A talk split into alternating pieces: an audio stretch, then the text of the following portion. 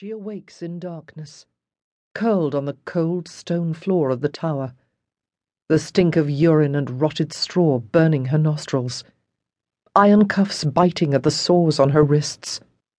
Quickly, she grabs at the receding dream, hoping to pull it back, to wrap herself up once more in its fierce joy. But no, it's too late. The last tendrils slip through her fingers, and she is left in the dark with her guards, three of them inside the cell with her, two out in the hall. They are all asleep now, in this dim, lonesome hour, propped in the shadows like dolls, with their heads fallen forward and their mouths open, snoring. But soon enough she knows they'll be awake. Soon enough the big one, the one they call Berroat, will grin with his square blue teeth and start in with his taunts. Lift up your skirts for us, witch. Show us what you got under there. Is it a cock, or is it a pussy? It's clear that she'll die soon. She sees this too in her dreams. The enormous, crackling yellow fire in the square, the grinning bishop, the appalled, delighted crowds. The priest, Massieu, says it's not true. You're safe now, he whispers.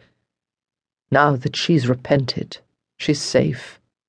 Soon, he says, they'll transfer her to a church prison, and there will be no more beatings and no more trial, and eventually the Godon will forget about her.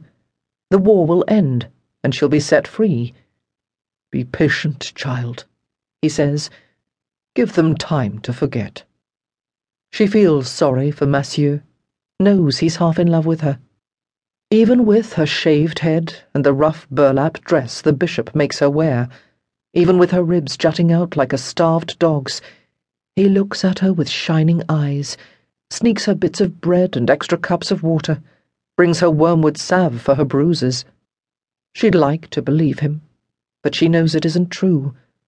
They hate her too much, the English they will not be happy until they dance on her bones. Often in the night, when she can't sleep, Massieu comes and sits with her. He waits until the guards are snoring, then drags his low wooden stool over to her cell and sits beside her in the darkness, holds the bars with his big pink hands, gazes at her. Sometimes he reads from the Bible. Other times he sings, jokes tries to make her laugh. Occasionally he grows daring, asks questions. Is it true what they say? Are you a saint?